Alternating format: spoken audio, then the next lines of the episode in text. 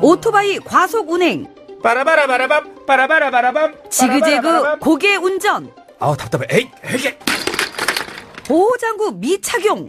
이륜차 운행자가 증가하면서 교통사고도 증가하고 있습니다. 특히 이륜차 사고는 충격을 흡수할 차체가 없고 곧바로 전복 사고로 이어져 사망률도 매우 높습니다. 규정 속도 준수, 인도 주행 금지. 그리고 이륜차 운전자의 안전띠, 보호장구도 꼭 착용하세요. 이 캠페인은 TBS와 안전보건공단, 서울지방경찰청이 함께합니다.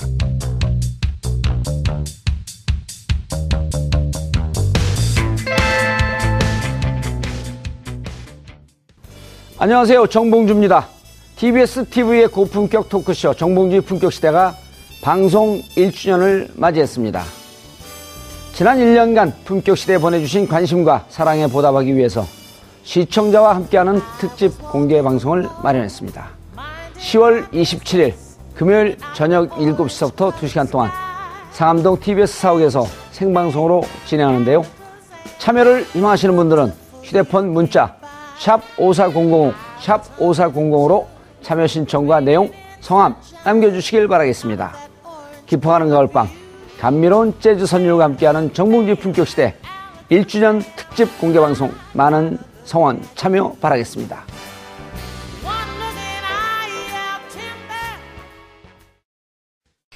TBS TV 정봉주의 품격 시대. 귀로만 듣지 마시고 눈으로도 보세요. 시민의 방송 TBS TV는 IPTV, 케이블 TV를 통해서 시청할 수 있습니다.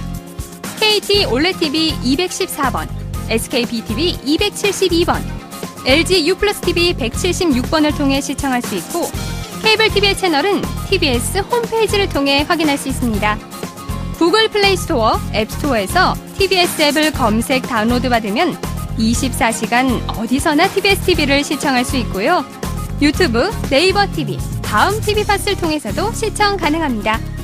정봉주의 품격 시대. 이젠 눈으로도 보세요.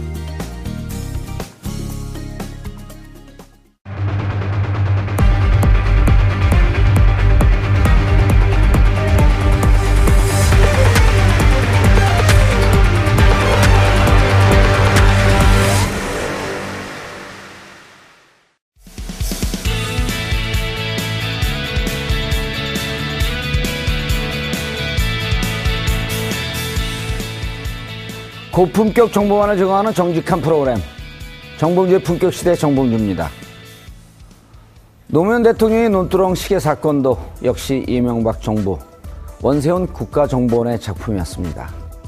당시 국정원이 검찰의 수사 가이드라인을 제시하고 심지어 언론 활용 지침까지 내린 사실도 확인됐습니다.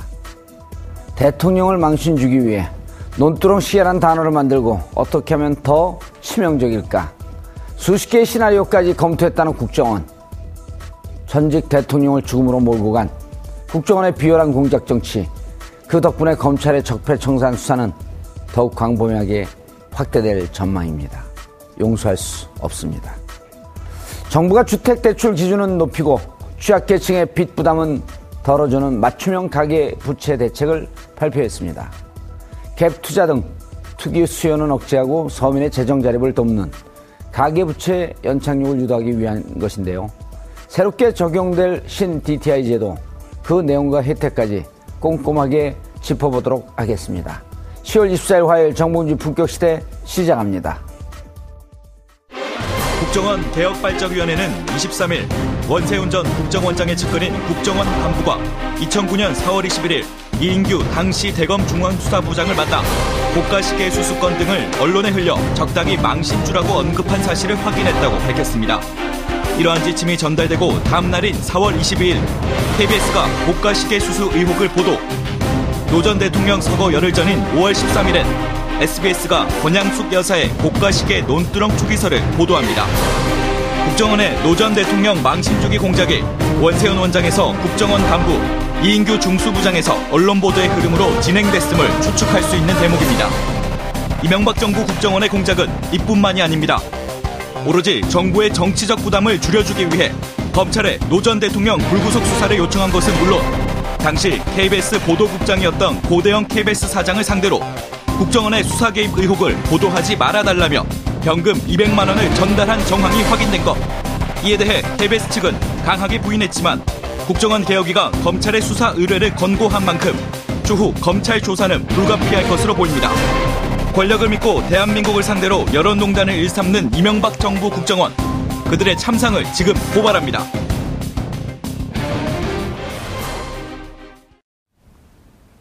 (2017년) 서울 시민들을 위한 정직하고 알찬 교양 정보 프로그램 정봉주 품격 시대에서 이 시대에 꼭 필요한 삶의 지혜를 찾아가 보도록 하겠습니다. 10월 24일 태블릿 PC 보도된 지 1주년 되는 날입니다. 정봉주 품격 시대 첫 번째 주제 들어갑니다. 2009년 노무현 전 대통령 수사 당시에 불거졌던 이른바 논두렁 시계 사건의 배후에 원세훈 전 국정원장이 있었던 것으로 확인됐습니다. 원세훈 전 원장의 핵심 측근이었던 한 간부가 이인규 당시 중수부장을 만나 불구속 수사 의견을 전달하고 명품 시계 수수 의혹을 언론에 흘려 망신을 주라고 말한 것으로 드러났습니다. 이 문제와 관련해 두 분 모시고 말씀 나눠보도록 하겠습니다. 조대진 변호사 자리하셨습니다. 안녕하십니까. 예, 변호사 이전에 분노가 치밀죠? 네, 아, 전 예. 뭐 겨우겨우 참고 있습니다. 그렇죠. 이런, 이런 사실에 분노하지 않으면 그 대한민국 주- 주민등록증 말소시켜야죠. 그렇죠. 이게 뭐 사실상 이- 안 이게 사실이 아니어야 되는데 이런 게 버젓이 사실로 다 증명되고 있다는 그 상황이 너무 더, 더 지금 어이가 없습니다. 그렇죠. 논두렁 시계 때 우리 같은 진영에서조차도 얼마나, 얼마나 자괴감을 느꼈어요. 그리고 심지어는 잘 모르는 사람들이 또 여기서 빠져나가려고 노무현 대통령에게 검찰 수사 자진, 자진해서 받아라. 그분들 지금 현역 의원으로 다 있어요. 이름 공개할까요? 자결하라 그런 사람도 있어요. 네. 인터넷 찾아보시면 뭐 다 확인하실 수 있습니다. 예. 그분들은 이런 상황 보고 반, 반성하고 공개 사과해야 돼요. 그렇죠. 4선 의원, 5선 의원. 자치단체장을 지냈고. 예. 안타깝습니다. 자, 최민희 미- 무슨 민주당 의원 자리하셨습니다. 안녕하세요. 예. 그분들 누군지 다 기억나시죠? 네. 예. 이게 요새 에스모 씨, 엘, 엘모 의원.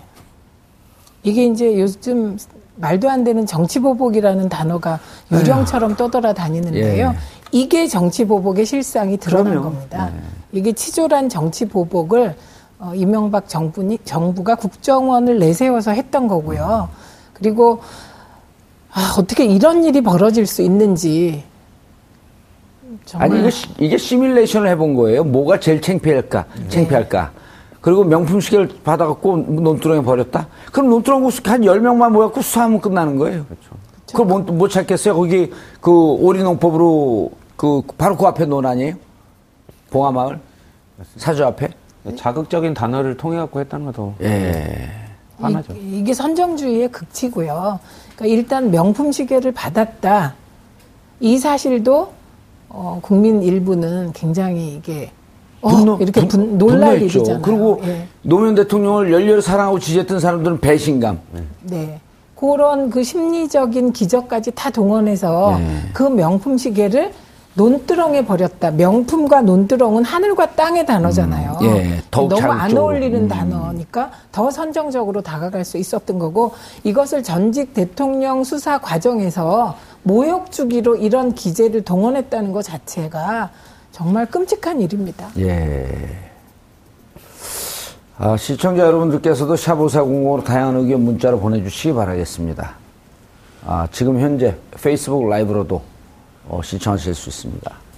이런 장면을 같이 보고 분노하고, 그 분노를 하고 또 그걸 갖고 더 나은 민주주의를 발전하려고 노력해야 되고. 조대진 변호사님. 어, 이게 어떻게, 검찰 수사가 이제 어떻게 들어가야 되나요? 일단 뭐 국정원 자체에서 조사를 한 결과를 이제 검찰에다가 이제 자료를 주지 않았습니까? 그래서 수사 의뢰를 지금 하는 걸로 알려져 있는데 사실상 이 국정원이 자체 자체 조사한 것도 뭐 이제 수사를 통해 가지고 더 이제 보완돼야 될 부분이 있는 것으로 보입니다. 근데 이제 지금 이제 와서 이제 국정원이 자체적으로 조사한 부분에 이런 증거가 나왔다 말하기도 조금 어, 창피한 게 조직은 그대로인데 정권이 바뀌자마자 이렇게 뭐 그 숨겨놨던 것들이 나왔다는 것이거든요. 예. 사실상 2015년도에 이인규 전 중수부장이 국정원에 책임이 있다라고 말했을 때만 하더라도 국정원이 부인을 했었습니다. 아, 우리 그런 적 없다. 이런데 개입한 적 없다라고 얘기를 했었지만 음. 어쨌든 결과로 나오고 있기 때문에 수사를 철저히 해야죠. 예. 아니 그때 이제 2015년에 한 언론 경향신문을 좀 네. 기억하고 있는데 그 인터뷰하면서 국정원 발이다. 근데 그 보면은 결국은 이인규 중수장도 그 당시 중수, 중수장도 팔 빼려고 했던 거 아니에요? 그렇죠. 아니 그럼 국- 국정원이 주면 당시 중수부장이 확인 안 하고 그런 얘기를 막 합니까 언론에? 말이 안 되는 거죠. 이건 합작품이라고 보는 게 맞고요. 그러면 합작품이죠. 예. 공범이죠. 공동 정범. 그렇죠. 그러니까 누가 한쪽을 비난할 수도 없는 거고 이제 수사를 함- 통해서 어느 정도 이제 끈이 닿아 있었는지도 지금 나오게 될 겁니다. 예. 당시 검찰 내에서도 이 노무현 대통령에 대해서 640만 불 계속 얘기하고 있잖아요. 500만 불의 정상적인 투자. 박연차하고 그렇죠. 그 연, 연초로 사위죠. 조카 사위. 정상적으로 투자가 이루어지고 있었고 그걸 100만, 100만 불, 40만 불도 노무현 대통령과 무관했던. 그런데 그거를 마치 640만 불을 받은 부도덕한 대통령. 이렇게 몰아갔던 거 아니에요? 그 프레임 그러니까 지금 새로운 정권에 관련돼서 이전 정권을 아주 부패한 정권으로 만들어 버리려는 예. 시도를 조직적으로 했다는 게 되게 경악을 금치 못하죠. 그리고 무엇보다도 이제 청렴하고 그리고 서민의 삶을 살려고 했던 노무현 대통령님의 관련된 그 가치를 그런 부패 스캔들로 이렇게 이렇게 색깔을 입히려고 했다는 거 시도가 정말 개, 개탄스럽습니다. 예. 그리고 또 아주 영악해요. 불구속 수사. 왜냐면 구속되게 되면 그거에 대한 바- 그 후폭풍이. 예. 네. 후폭풍이니까 구속은 시키지 못하게 하고 그리고 망신은 있는 대로 주고. 아, 그러니까 이게 말도 안 되는 상황인데 예. 이게 이제 노무현 대통령 하면 떠오르는 이미지들이 있고 그렇죠. 지금 이제 생각해 보시면요. 되게 이제 그 현직 대, 그러니까 과거로 돌아가서 현직 대통령의 측근들은 거의 다 소멸해 갑니다. 예. 지금 화면에 나오는데요. 네. 최민희 의원님 한번 보고 설명 좀 해주시죠. 안 보여요? 저게 이인규 그 전 중수부장이 예. 이게 경향신문과의 인터뷰를 통해서 예. 최초로 논두렁 시계가 국정원 작품이라는 걸 밝힌 겁니다. 음. 그리고 이분은 지금 수사에는 응하지 않으면서 뭐 계속해서 민감한 발언들을 이렇게 중간중간에 흘리고 있는 그런 상태입니다. 아, 이인규 전 중수부장이요? 네, 그리고 예. 뭐이 얘기 내가 하면 많은 사람들이 다친다 이러면서 지금 군부를 지피는 듯 좀 이런 상황인데요. 예. 저는 이제 그 노무현 대통령을 넘어 친노라는 세력들이 있는데요. 이 세력의 특징이 청렴성입니다. 그리고 아, 시민 지금 진보가 기본적으로 이제 도덕성, 그쵸. 청렴성 이런 네, 걸 네. 그 특징으로 하고 있잖아요. 그리고 고시기 진보의 정치적 상징이 친노였던 것이죠. 예. 그러니까 그 친노 세력을 흠집내기 위해서 이런 자극적인 명품식에 논두렁에 버렸다. 이런 기절을 활용해서 도덕적인 치명적인 된 그, 그 아주 치명적인 그 타격을 가하려고 한 것으로 보이고요. 이번에 보면 검찰이 수사를 반드시 해야 되는 저는 이제 법은 잘 모르겠습니다. 근데 내용상으로 그런 일이 벌어졌다고 생각합니다. 왜냐하면 그 언론사와의 관계에서도 보면 국정원 TF에서 문건이 나와서 언론사에 국정원이 직접 이런저런 작업을 했고 심지어 돈을 줬다 200만 원을 그래서 그 지출 명세서와 지출 결의서까지 다 있는 거거든요. 예, KBS. 예, 그런데 해당 당사자들이 부정합니다. 그 사실을. 음. 예, 그리고 SBS의 경우에도 어, 같은 사실 같이 부정하고 있거든요. 예. 그렇기 때문에 어느 게 진짜인지 수사로 가려야 되지 않겠습니까? 그러면 다 수사해봐야 돼요. 네, 아니, 네. 세상 돈 받고, 정치인 공직자 돈 받고, 죄송합니다, 돈 받았습니다. 이런 사람들 봤어요? 그러니까요. 감옥 가서도 자기는 억울하다 그러는데. 일관되게 다 부인할 수밖에 없는 사실이죠. 예. 그런데, 어, 조 변호사님. 예, 예. 왜 이렇게 그 노무현 대통령을 챙피 주고, 망신 주고, 왜 이렇게 길을 쓰고 여기 집착을 했을까요?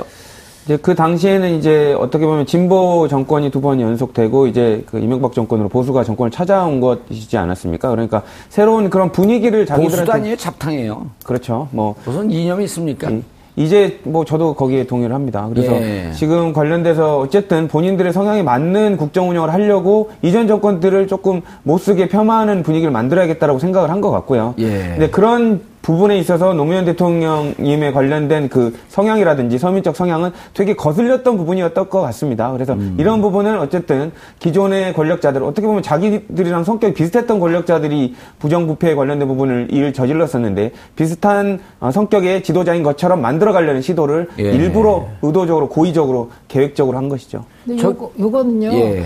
이게 그 당시의 사회 상황하고 조금 연관시켜 봐야 주셔야 합니다. 왜냐면 지금 많은 분들이 다 편히 잘 아는 것 같지만 그때 무슨 일이 있었지 이게 예. 잘 헷갈리거든요. 그러니까 핵심적인 게 광우병 촛불 집회입니다. 예, 이명박 정부 초기에 예. 이명박 정권의 지지율을 정말 급전직하시킨 게 그 광우병 소고기 수입 사건입니다. 예. 그래서 이게 굉장히 논란이 됐고 그 당시에 광우병 촛불 집회가 타오른 건요 이유가 딴 데 있었습니다. 이렇게 한미 간의 협상을 하는데 이게 참여정부 때부터 쭉 이어져 온 협상입니다. 그렇죠. 참여정부는 이게 쇠고기 원령에 대해서 굉장히 엄격하게 제한을 뒀고 음. 광우병소가 한번 발생을 하게 되면 즉시 수입 중단하고 이런 조항들을 미국하고 협상하고 있었는데 이명박 정부 들어서자마자 굴욕적인 협상을 하게 됩니다. 음. 그래서 국민들이 생존에도 위협을 느끼지만 미국에 대해서 너무 굴욕적인 협상을 한다. 음. 그래서 소고기 반대 집회, 광우병 소고기 집회가 타올랐던 것입니다. 예. 그리고 물론 PD수첩이 정말 저널리즘 탐사 보도를 해서 그런 위험을 알린 것이죠. 그런데 그 광우병 집회에 대한 시각이 음. 이명박 정부가 달랐던 겁니다. 그때 혹시 기억하세요? 이명박 대통령이 저 촛불 값은 누가 내냐 그랬던 저 촛불의 거. 배우는 누구냐? 네, 그리고 예. 촛불 값 그렇죠. 예, 누가 내냐 이런 얘기를 했습니다. 음. 그러니까 그 광우병 촛불 집회로 면면이 흐르는 시민들의 요구를 이해하지 못했던 음. 거예요. 그래서 배우가 누구냐 하니까 배우가 노무현 대통령이 아니냐 이렇게 생각했다는 겁니다. 음. 그래서 이제 노무현 대통령을 이게 그냥 두면 안 되겠다 이렇게 생각했던 예. 것이고요. 그럼 이제 봉화마을에 사람들 또 계속 몰려 들어오고 그겁니다. 있고. 그래서 그때 대통령 아저씨 나오세요. 음. 예, 그래서 이게 다큐 3일이라는 KBS 프로그램이 있었어요, 당시에. 어. 예, 그 다큐 3일에 어, 대통령 아저씨 나오세요. 그래서 오. 봉화마을에 사람들이 정말 많이 가셔서 예. 음. 대통령님하고 대화하기를 원하고 대통령님은 나오셔서 대화하고 사진 찍고 들어가고. 네, 그래서 정말 이상하게 노무현 대통령님은 물러나시고 인기가 더 높아진 대통령입니다. 그래서 예. 혹시 그것이 어, 당시에 영남 신당으로 이어지지 않을까 하는 우려가 음. 보수 세력에서 굉장히 증폭되고 있는 상황이었습니다. 그러니까 아. 이런 두 가지 상황 속에서 이것도 다 사실로 확인했으면 좋겠는데요. 어, 박연차를 치면 노무현 대통령을 잡을 수 있다. 음. 예, 그래서 박연차에 대한 특별 세무조사가 실시되었다는 주장이 많이 나오고 있기 때문에 예. 저는 이 부분도 파봐야 된다고 생각을 합니다. 아니 이 대목이 무척 중요한 대목인데 조대진 변호사님 그 실질적으로 그 태광 실업인가요? 네, 예, 태광 실업. 실업. 태광 실업 네. 그렇게 제 뭐 아주 큰 빅재벌도 아니에요. 그렇죠. 뭐, 그 부산 지역에서는 되게 이제 좀 탄탄한 회사라고 예. 알려져 있고요. 그게 이제, 어, 운동화, 소위 말- 나이키. 예, 운동화의 예. 그 한국 그 생산을 맡아서 하면서 이제 사세를 키운 것으로 알려지고 있습니다. 음. 그래서 또 이제 박영차 회장의 씀씀이가 관련돼서 이제 본인이 필요하면 뭐 이렇게 많이 지원하는 성격도 이게 더해져서 예. 관련해서 이제 정치인들하고 이제 조금 뭐 이렇게 연관 관계를 많이 음. 가졌다라는 얘기들이 있었는데요. 어쨌든 박연차 이런 박연차 회장에 관련된 성격이라든지 이런 부분을 봤을 때 노무현 대통령님하고 뭔가 있지 않을까라는 음. 그런 추상적인 부분에서 수사가 시작된 것 같습니다. 아니 그리고 박연차 씨 같은 경우는 그 전에 그 더불어민주당 혹은 한 그 열린우리당 그 이전에 이미 당시 여당이었던 어, 한나라당 재무위원장도 했었단 말이에요 후원하고 그냥 양당에 다 사업을 하는 분들은 양당에 다 적정하게 보험을 이렇게 드는 거거든요. 그렇죠. 근데 검찰 내부에서도 그때 몇, 몇 차례 우리가 얘기했지만 2008년 이후에 노무현 대통령 수사 들어갈 때 검찰 내부에서도 어 이게 무슨 그 직무 연관성이 이 직무 연관성이 없기 때문에 이거 수사해서는 안 된다라고 하는 게 겨- 검찰 내 주류였었거든요. 근데 이인규, 홍만표, 우병우 이분들 수사 관행에 대해서 검찰 내에서도 이거 옳지 않은 것이다라고 비판하는 분들이 많잖아요. 그러니까 막상 박연차가 정치자금법이나 불법 정치자금 혹시 이런 부분에 대해서 있으면 그분만 조사하면 되는데 전방위적으로 온 가족을 터, 터는 시간이에요. 탈곡기 털듯이. 일단 수사 자체도 방금 말씀 주신 대로 뭔가 불법적으로 하는 거 아니에요. 그렇죠. 잘못된 예. 부분을 인지를 해서 수사하는 게 아니라 털어가지고 잘못된 된 것 같은 부분을 그냥 오히려 더 큰 잘못을 이제 만드는 부분이 예. 있었고요. 또 이제 수사팀에서는 그걸 알았던 것 같습니다. 박연차라는 사람에 관련된 특성. 그러니까 음. 방금 이런 부분들 어, 실제로는 문제가 되지 않지만 불켜가지고 문제를 만들 수 있는 그 소스를 제공할 수 있는 사람이 박연차라는 거를 박연차 자식들도 털면서 이, 너네 기업 날라간다라고 하는 얘기가 여의도 정부에 쫙 돌았잖아요. 그렇죠. 뭐 그럼 기업을 지키기 위해서 없는 얘기도 만들어야 될 판인데. 그렇죠. 그러니까 이 예를 들면 이제 답을 정해놓고 예. 그 답이 나오게끔 유도를 하면 그 답을 뭐 예를 들면 소신 있는 사람은 거부할 수도 있지만 예. 음. 그 답에 맞게 맞장구를 쳐줄 수 있는 사람 이 사람이 박연차일 거다라고 생각을 했던 것 같습니다. 박연차 씨가 그때 구속, 구속돼 있었죠. 네, 저는 그, 그래서 근데 어디 썼나요? 구속돼 갖고 구속되어 있던 상태였습니다. 예. 구치소에 있던 상태. 형 집행정지로 병원에 있었어요. 그건 더 냄새가 납니다. 그럼요. 아 병원에 예. 있었다니까 그리고 자기 형집행정지 그 끝내고 그 교도소로 가니까 자기 아파갖고 못, 못 간다면서 버티고 있었다고요. 예, 그래서 저는 이게 이제 지금까지도 문제되는 그 말도 안 되는 정치 공세들이 있습니다. 예. 640만 불 관련하여 사실 500만 불을 그 상관없기 때문에 얘기하려면 140만 불 얘기해야 되는 예, 것이죠. 130만 불 예. 얘기하자는 거예요. 다 수사하려고 하고. 예, 그런데 등등 예. 이, 이 모든 시발점이 박연차에 대한 특별 가- 표적 세무조사입니다. 그렇죠. 그런데 이제 그 박연차에 대한 특별 세무조사에 대한 어떤 재수사를 하려면 음. 새로운 증거나 증언이 나와야 되는데 이번에 새로운 증거가 나온 거 아닙니까? 그 그렇죠. 전 과정에 대한. 그래서 저는 제일 궁금한 게 박연차의 특별 세무조사 관련한 표적성 여부 이거 음. 궁금하고요. 아니 그리고 그 박연차 씨에 대한 피- 그 세무조사 네. 담당한 게 누굽니까? 한상률 국세청장. 네, 네. 네. 그 온갖 비리 때문에 결, 결국 감, 감옥 갔다 왔나요? 네, 그랬을 뿐만 아니라 이제 일설에 따르면 한상열 전 국세청장이 그 살아남기 위해서 예. 출세하기 위해서 박연차를 치면 노무현 전 대통령을 어떻게 해볼 수 있다라는 기획자라는 거 아닙니까? 그래서 저는 이런 모든 것들이 정말 굉장히 궁금합니다. 제가 어제 안원구청장도 만나고 그랬는데 안원구청장 요즘 열일하고 다니시잖아요. 그 한상률 청장이 MB 파일을 만들어서 MB 파일을 만들었고 그걸 나중에 한, 그 안원구청장에게 덮어 씌운 거 아니에요? 그걸 감옥 보낸 거 아니에요? 그렇죠? 그리고 그, 그 형은 이, 형 이상득은 그 자료 달라고 그래갖고 보고 받고 난 다음에 이 자료를 정도원이 만들었다가 또 정도원 의원, 치고 하여튼 치졸한 정치 보복의 커넥션이 뭔가 있었 예. 있었다고 보이기 때문에 저는 이번 정말 그 부분은 조대인 변호사님 어떻게 돼? 이게 직권남용입니까? 뭡니까 이게? 이제 개별적인 사실관계는 뭐 봐야지 알겠지만 어쨌든 뭐 당연히 그 원세훈 국정원장이 이 정도로 개입하고 그리고 음. 뭐 검찰도 이렇게 협조를 했다면 뭐 국정원법 위반이랑 국정원법 위반이라든지 예. 직권남용 당연히 적용이 되겠죠. 근데 어디까지 지금 실체가 드러날지 그게 두렵습니다. 그래 국정원법 위반이라고 하면 국정원법 위반 공소시효가 10년인가요? 얼마인가요? 네 그렇습니다. 10년. 10년. 네.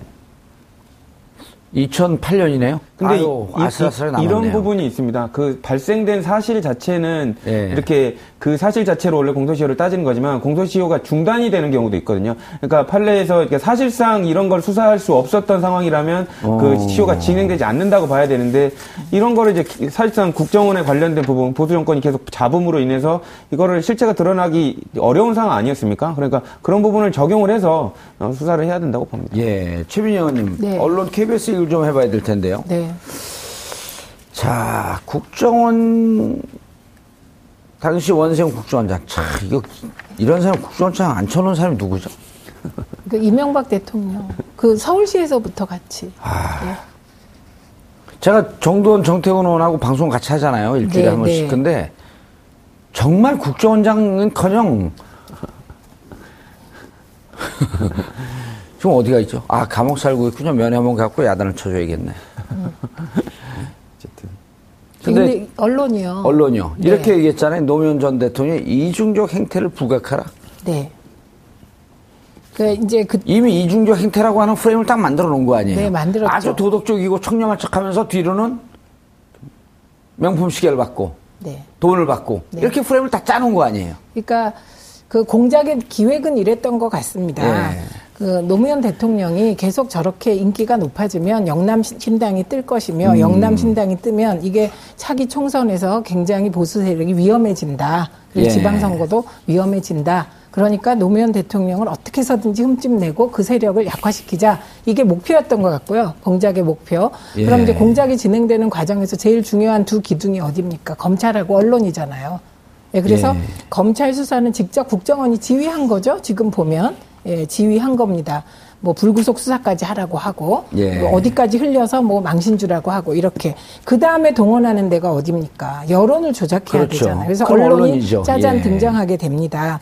그래서 이 언론도 두 단계로 이제 작업이 진행되는 거예요. 예. 노무현 대통령님을 망신 주기 위해서 명품 논, 논 명품식의 논두렁식의 이거가 한 조작이고요. 예, 그건 이제 SBS죠. 그래, SBS와 KBS가 예. 그래서 이분들이 시차를 두고 보도를 합니다. 아하. 예, 그래서 KBS의 경우는 4월 22일 날 보도를 하고요. 예. SBS는 5월 13일 날 보도를 합니다.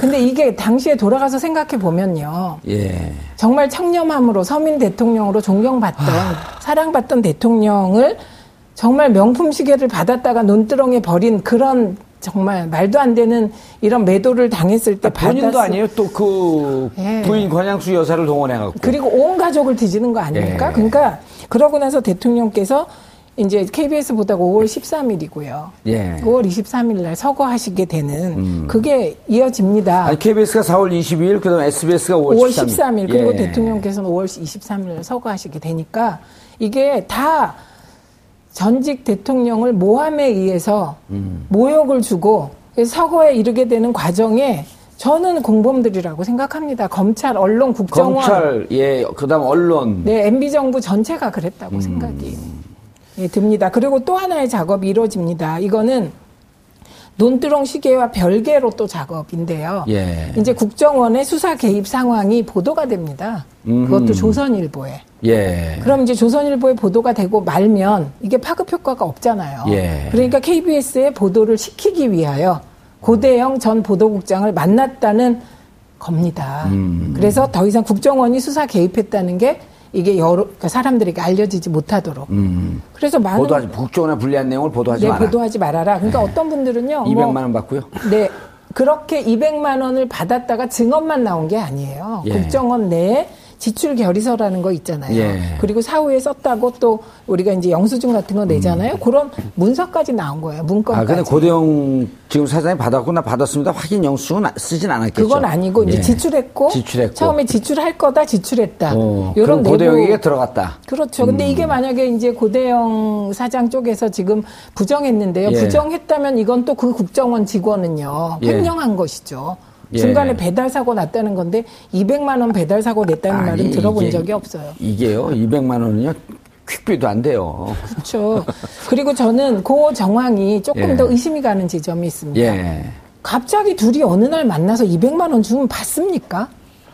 아니죠. 벼랑간에 이게 그, 그 자, 동차 200만 원 주면 확 달리는 건데, 그동안에 좀 기름칠을 해놔야죠. 저는 그렇게 보기 예, 때문에 수시로 기름칠을 했겠죠. 네, 아주 수사가 필요하다. 예. 이렇게 보입니다. 그리고 이제 자꾸 우리가 이걸 볼 때 너무 복잡해요. 이게 왜 예. 복잡하냐? 이게 갑자기 국정원만 한 줄 알았더니 검찰이 등장하고 예. 특보면 국세청이 등장하고 그 다음에 언론까지 장악하고 또 보면 청와대가 등장합니다. 네. 제 정무수석실이 또 등장해요. 그러니까 도대체 누가 핵심이야 이런 고민을 하시는데 그렇기 때문에 청와대가 핵심이다 이렇게 주목이 되는 그러니까 겁니다. 청와대가 핵심이고, 아, 제일 정점이죠. 그렇죠. 리고 그 오다를 받았고 이제 원세훈 네. 움직였을 텐데, 아, 우리 지금 방송하고 있는데요. PD 입장에서 제가 미워요. 와갖고 느닷없이 카메라 PD님한테 200만 원 주면서 정봉주를 가급적 잡아주지 말고 다른 분만 잡아주세요. 그러면 처음 보는 분이 200만 원 주는데 카, 여기 카메라 PD들이 감사합니다. 200만 원 잘 나눠 쓰겠습니다. 그리고 얼른 받나요? 안 봤죠. 수시로 뭐가 왔다 갔다 하면서 그렇죠. 오고 가는 이 현금 속에 무너지는 공공질서. 그런 관계가 있어야지 뭐 돈을 받- 받을 거 아니에요. 그렇죠. 그래서 굉장히 친근한 관계였거나 예. 그게 자연스러웠다 이렇게 보이는 겁니다. 근데 음. 뒤집어서 생각하면 지금 KBS의 정의로운 젊은 직원들, 예. 물론 나이 든 분들도 정의로울 수 있을 텐데 그 분들은 200만 원에 얼마나 분노하겠습니까? 그럼요. 그리고 또 그거 모르시죠? 아주 중요한 사실. 고대용 사장이 우리 대학 선배예요. 아, 저희 네. 대학 선배. 아, 두분 예. 다 그러시네요. 아니 근데 여기는 그냥 선배 얘기만 하잖아요. 네, 네. 저는 83년 감옥 갔다 와서 84년 복학했는데 그때 군대 갔다 와고 또 복학을 했어요. 저분이. 그 그때 같이 생활을 했습니다. 인연이. 예. 나는 그때 너가 무슨 짓을 한지 다 안다. 정말 발이 넓으시네요. 왜, 저- 왜 저런 삶을 살고 있을까요? 뭔가 뿌리가 있겠죠. 전 알고 있습니다. 그거 언제. 폭로하실 건가요? 아, 폭날 필요도 없어요. 저절로 가게 돼 있어요. 예. 불법 행위 AI입니다. 인공지능 저절로 갑니다. 그런데 이게 참 아니 지금 그 고봉순이라 그러나요? 네. 돌아라 고봉순, 마봉춘. 마봉춘, 마봉춘, 그다음 고봉숙, 네. 네. 고봉, 고봉순. 순. 예. 이거 지금 KBS 바로잡으려고 노력하는 PD들, 기자들, 직원들이 이 200만 원 갖고 얼마나 자괴감을 느낄까요? 아, 그러니까 우스갯소리로요. 예. 차라리 2억이라면 이렇게까지 자괴감을 느끼진 않을 거다. 이런 얘기까지 나와요. 200만 음. 아니 원에 2억은 좀 크니까 그냥 2천만 원이라도 좀 아, 받았으면 그러니까 200만 원의 공영방송 보도국장. 이것도 KBS면 지금은 KBS가 영향력이 줄었지만 한때 KBS 9시 나, 9시 뉴스는요. 20%예요. 예, 과거에 30%였습니다. 음. 그게 그렇게 영향력이 아유, 공영방송 KBS의 보도국장이 겨우 200만 원에 그것도 국정원 장을 만났으면 제가 뭐 그것도 나쁘지만 국정원이 그래도 간부라 그러는데 누군지도 몰라요. 그러니까요. 예? 이게 있을 수 있는 일입니까? 있을 수 있잖아요. 그런데 지금 또 버티고 계신 거 아닙니까? 예. 돈 받은 적 없다. 하금요 SBS 전 사장. 아. 자, 중요한 게요, 이제. 어, 저는 이분들이 지- 그때, 어, 노건평 형, 노무현 대통령 형 노건평 씨가 검찰 소환돼서 노무현 대통령이 그 스스로 목숨을 끊은 5월 23일까지 기간이 188일로 저는 기억을 하고 있어요.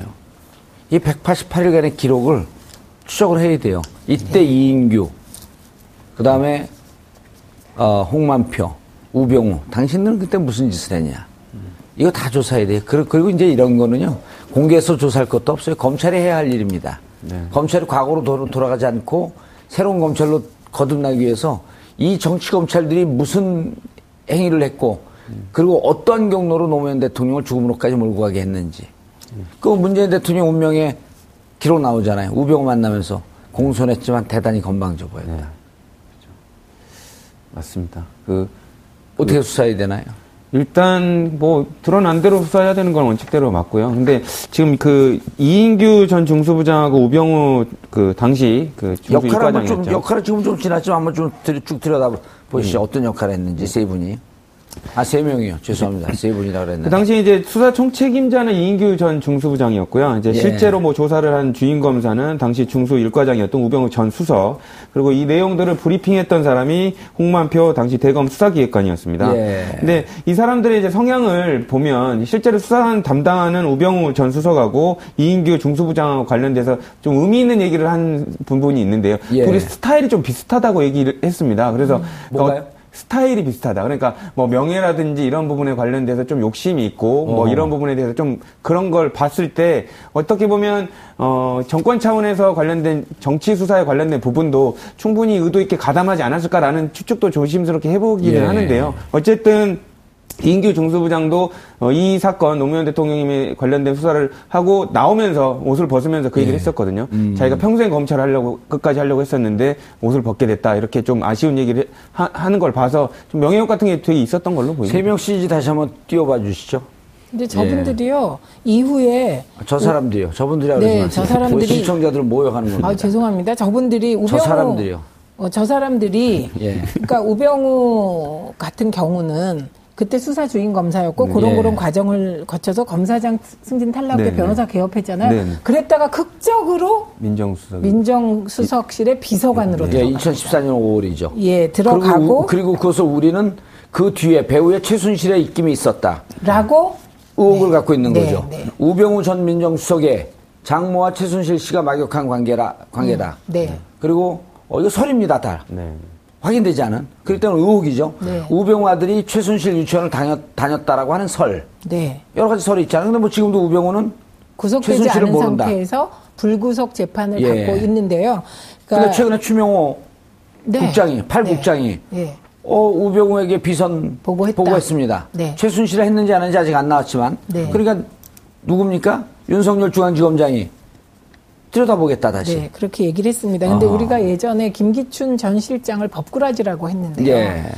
지금 하기 지금 와서 보니 최고의 법꾸라지는 우병우였다. 예. 지금 이런 얘기가 돌고 있는데 그 윤석열 지휘 하에 예. 우병우 재수사를 통해서 이제 최순실과의 관계 등이 밝혀지기를 전 국민이 기대하고 있습니다. 그렇죠. 또 우병우 쭉 이렇게 보도 나오는 것만 봐도 여러 가지 증거를 인멸을 한 흔적이 있고 네. 추명호 국장도 증거를 인멸한 흔적이 있는데 오인석 부장판사는 증거 인멸의 우- 위험이 없으니 우려가 없으니 구속영장을 기각한다. 이해가 안 됩니다. 어 그리고 그 누구죠 오인석 부장판사는 오민석. 올해 오민석 네. 올 2월에 영장 전담 판사로 임명이 됐잖아요. 네. 그럼 최고 정점일 때는 어 누구죠? 대행. 음, 황교안. 예, 황교안 대행 체, 체제 로 돼 있었을 것으로 뻔한 거죠, 그거는. 네. 아, 참 이상해요. 아직도 이게 그 검찰이 정신 못 차린 것 같아요.